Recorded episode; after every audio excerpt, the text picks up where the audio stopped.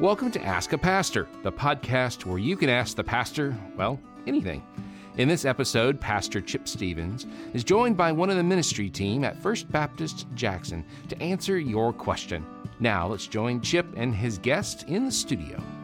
Hey, we want to welcome you to episode four of our Ask a Pastor podcast. Again, we appreciate so much you submitting questions to us for us to be able to discuss together.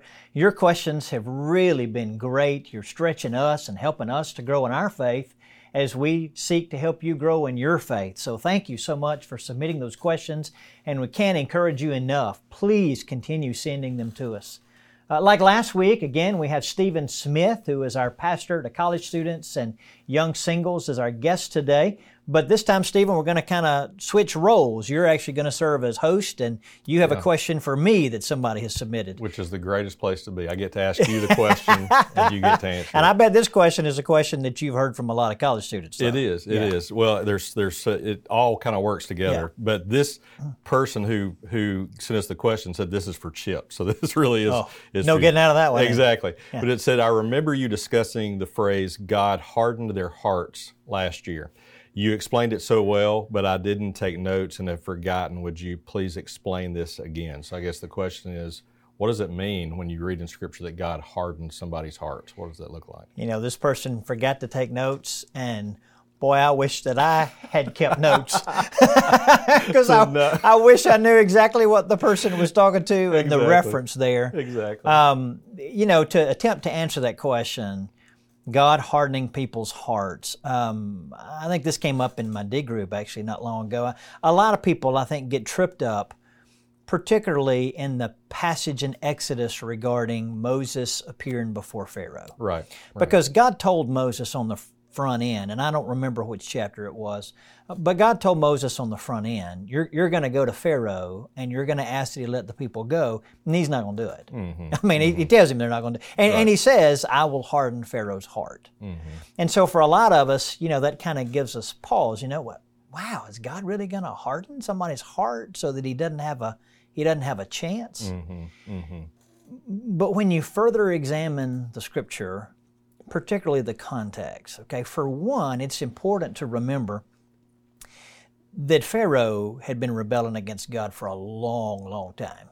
I mean, this wasn't, as they say, it wasn't Pharaoh's first rodeo, right? right? It wasn't his. It wasn't his first rebellion against God. Right. In fact, Pharaoh himself was considered a god mm-hmm. to the Egyptian people, mm-hmm. and so we're we're talking about years of rebelling against the true God. The other thing that's important when you actually read that particular passage, if you remember, Moses goes to Pharaoh and he demands that Pharaoh let the Israelites go from the 430 years of slavery. So you mm-hmm. talk about a long time, a long time. Yeah. And each time that Pharaoh, um, I'm sorry, each time that Moses goes to Pharaoh and Pharaoh refuses to let the people go, there's a plague that comes upon Pharaoh and the land. Mm-hmm. And as you remember, there were 10 plagues. Well, when you examine the scripture, the first five times that Moses goes to Pharaoh, the first five plagues that come as a result, it says in the scripture some variation of, and Pharaoh hardened his heart. Mm. It doesn't say God hardened his heart. Mm-hmm. It says, and Pharaoh hardened his heart. Mm-hmm. Then, when you get to plague six and following, you see where the scripture says, and God hardened Pharaoh's heart. Now, that mm-hmm. brings up what's called judicial hardening, mm. where God, who is just, God, who is the judge, has pronounced judgment on Pharaoh in the form of his heart being hardened. But again, in the context of that passage, the scripture clearly states with the first five times, with the first five plagues, that Pharaoh hardened his heart. And so I think where a lot of people get confused is when they see again on the front end, God says, I'm going to harden Pharaoh's heart. Well, God, who is sovereign, who is over all, and knows all things from before the world was ever created, of course you know, God knew how this was going to, mm-hmm. to, to, to come about. Mm-hmm. And so God was clearly hardening Pharaoh's heart in order to show the magnificence of his glory mm-hmm. and his strength and power over all of the gods of Egypt, including Pharaoh himself. And so we see where clearly God knows that when, when he's talking to Moses and sending him. But it's also important to recognize that Pharaoh couldn't blame his situation on God, Right. right? Pharaoh couldn't say, well, you know, God, I made the decisions that I did because you didn't give me a chance. Right. You hardened my heart. No. Yep. Pharaoh was exposed to gospel truth, essentially. Pharaoh was exposed to who God is and the truth of God, and Pharaoh rebelled against God. And after he had hardened his own heart several times, then God hardens Pharaoh's heart. And it, it's almost uh, a, a a good thing when we see the ability of God to make those decisions. So to say, Oh, wow. hey, Well- yeah, I mean, he he can do whatever he wants, but if he can harden or allow someone to keep operating in a pattern they're in, then he's also a sovereign God got the power to open their eyes. And- Absolutely. And, to redeem them and to Absolutely. give them opportunity to come to him. The, and that's and that's the wonderful part about a passage like that is you see the sovereignty of God, right? I mm-hmm. mean, as a believer, we look at a passage like that and we can see God is so strong and so powerful. Pharaoh is no match to him. Mm-hmm. God is over all the kings of the land. And as a believer, what an incredible boost that is to our faith a- as we trust in Him.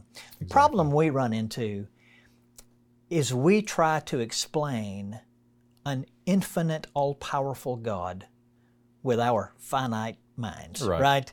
I mean, we, because we learned how to write cursive in the second grade and we learned multiplication tables at least by the time we were in the 10th grade or whatever. I was a little slower than most. Me too. But, but you know, because we've, we've done that Mm-hmm. and we can explain maybe how to uh, build a car or build a house or fix a faucet, then then we have we, we should be able to know the mind of God and and and we don't. I mean, God is just far greater and far more powerful and has far more wisdom than we possibly can know. But man, when you see the sovereignty of God on display, like in a passage like that, you see His grace, but you also see His justice. exactly. And we want a God who is just. Right. It's got to be both. Absolutely. That's great. That's great. Well, another question that that maybe doesn't completely relate to that, but still kind of lends itself to the struggle I think that so many of us have of just how God works, but also how that translates into our human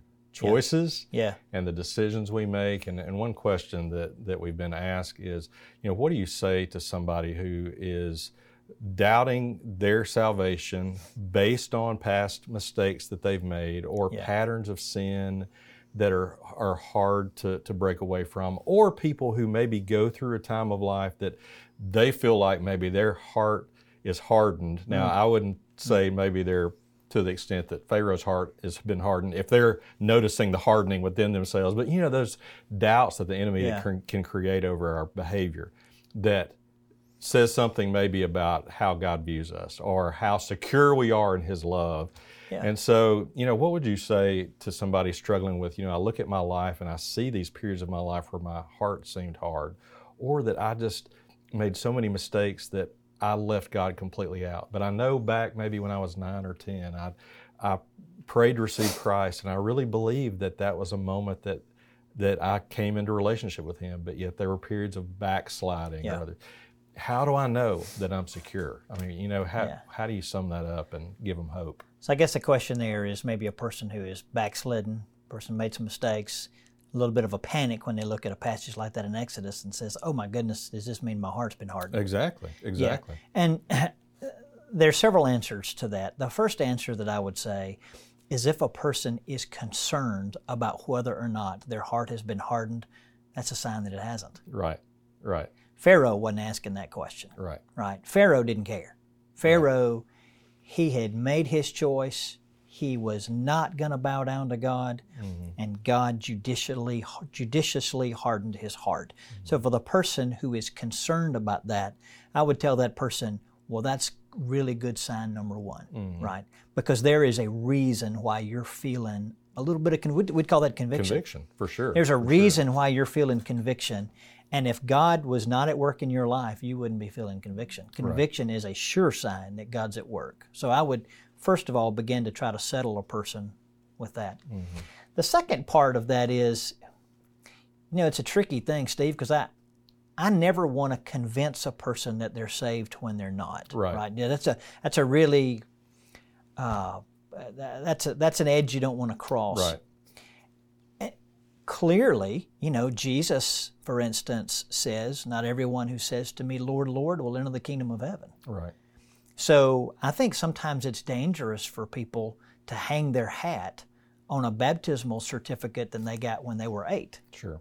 Because the question there is, well, what actually happened when you were eight, right? Right. Right. And so salvation is not determined by whether or not somebody walked down an aisle and whether or not somebody was baptized.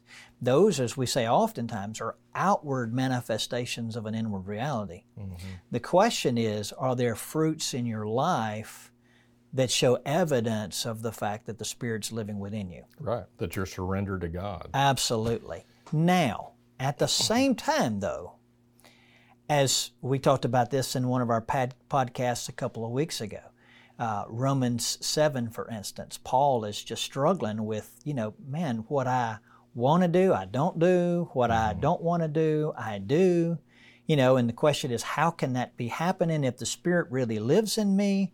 Well, Scripture also says we can grieve the Holy Spirit. The reality is, when we give our lives to Christ, Christ comes to live within us. We are new, but we still live in unredeemed flesh. Exactly. And this flesh, and unfortunately, every time I look at mine, it look, it's getting older every day. It's mm-hmm. decaying. Yeah. And so we are living in these unredeemed bodies. And so we are going to continue to face temptation. David faced it, Paul faced it, Peter faced it. I mean, we all are going to struggle. And there are going to be times that we fall. Sure. But just because we sin doesn't mean that we've lost our salvation. Exactly. You know, the scripture actually tells us that, you know, Jesus says, All that the Father gives to me will come to me. Whoever comes to me, I will by no means cast out. Uh, Paul says in Romans, I'm convinced that neither death, nor life, nor angels, nor principalities, nor powers, nor things to come, nor height, nor depth, nor any other created thing shall separate us from the love of God which is in Christ Jesus our Lord. That's where we get that principle once saved, always saved. Yes. The question for the individual has to be were you really saved? Right. And then the difficult part is I can't answer that for somebody. Exactly. They have to be able to determine was there a time in my life when I knew without a shadow of a doubt that I had no hope without God, that my brokenness was a result of my sin, and Jesus was the only way that I could be saved, but God, in His grace and mercy, provided a way of rescue for me through Jesus, and I trusted in Him and Him alone for my salvation. Yeah. Exactly. And so, if a person has trusted in Jesus as Savior and Lord and they've made mistakes, the question is are you feeling conviction about those mistakes and are you repenting of them? Exactly. What direction are you going? Well, we talked a couple of weeks ago about David, and you know, David is known for some high level sins, Exactly. right? Exactly. But he's also known as a man after God's own heart. Right. Well, being a man after God's own heart didn't mean that he was perfect. Right. but it means that he learned from his mistakes. He was grieved by his mistakes. Exactly. He repented and he turned to God. So that's that's a longer answer than probably No, you're looking for. you- yeah, and that's the attitude you got to look for. And I think you know you mentioned the Paul passage about you know him talking about that you know that he did things he didn't want to do and the things he didn't want to do he did, and he goes on in there to talk about he re- the reality of the war that he recognized was raging in him against his Yes. flesh, and I think that's what everybody's got to realize you know to a degree that we're always going to be waging war against the flesh that's right. there's always going to be a battle. That's and right. in a battle, sometimes there's going to be victories and sometimes there's going to be losses. Not to negate that we just excuse, you know, failure um, and are okay with it, but yet I think so many times people be, especially people who are dealing with a, a pattern of sin or addiction or so many things that Yeah. you know, can just rob them of any confidence because they're looking at behavior rather than looking at the grace and mercy of God. That's right, and that, and that's where I feel good about like the question that you asked because if you if you say okay well i'm i'm i'm going to be battling this war of unredeemed flesh and if a person says well it, you know i'm just going to give up i mean i'm just then that's a problem mm-hmm. right that's mm-hmm. evidence that the spirit is not living within you right it's right. it's not an excuse to sin exactly we should grieve our sin i mean our sin cost Jesus his life on the cross. Sin is a huge deal. Yes. And so we can never be just okay with our sin. Right. Uh, so we need to be convicted by that. And so, in response to the question you asked, when a person is looking at their sin and they're going, Oh my word, does this mean? I would begin with them by saying, That's a good sign that God is at work in you. Right. And God is drawing you back unto Himself through conviction and helping sure. you to think about coming to Him. That, that's, sure. a, that's a good thing. Good word. Good word. Yeah. Well, thank you, Stephen. I, I appreciate that. And again, boy, great question. Hopefully, next time a uh, question is asked about a former sermon, maybe I'll have notes from that sermon and, that, and I can be more direct about that. But thank you so much for submitting that question. And again, please continue to submit questions. We love this. Thank you for joining us for this episode of Ask a Pastor. See you next time. Do you have a question to ask a pastor? You can send it to us by visiting firstbaptistjackson.org slash APP or message us on social media. You can find us at FBJacksonMS on Twitter, Facebook, or Instagram. Make sure to subscribe to this podcast and share it. Thanks again for joining us for Ask a Pastor.